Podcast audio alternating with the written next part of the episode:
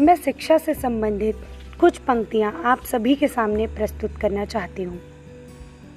शिक्षा वही है जो इंसान को इंसान बनाए। शिक्षा वही है जो इंसान को इंसान बनाए। व्यर्थ है वो शिक्षा जो आतंक फैलाए। पानी को बर्फ़ में बदलने में वक्त लगता है। पानी को बर्फ़ में बदलने में वक्त लगता है। ढले हुए सूरज को निकलने में वक्त लगता है। कर्तव्यों का बोध कराती अधिकारों का ज्ञान। कर्तव्यों का बोध कराती अधिकारों का ज्ञान, शिक्षा से ही मिल सकता है सर्वोपरि सम्मान। हर किसी को अपने ज्ञान का अभिमान तो होता है।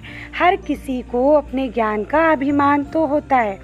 असली ज्ञान वही है जिसे अपने अभिमान का ज्ञान होता है। जो मेहनत से पढ़ता है, उसका कद भी खूब बढ़ता है। जो मेहनत से पढ़ता है, उसका कद भी खूब बढ़ता है। ज्ञान से जो मूर्त गढ़ी जाती है, वो पूरे दुनिया में पूजी जाती है। अशिक्षित को शिक्षा दो, अज्ञानी को ज्ञान। अशिक्षित को शिक्षा दो, अज्ञानी को ज्ञान। शिक्षा से ही बन सकता है भारत देश महान। शिक्षा ही वो माध्यम है जो कर्तव्य मार्ग को बतलाती है। शिक्षा ही वो माध्यम है जो कर्तव्य मार्ग को बतलाती है। अच्छा कौन, बुरा है कौन, इन सब का बोध कराती है।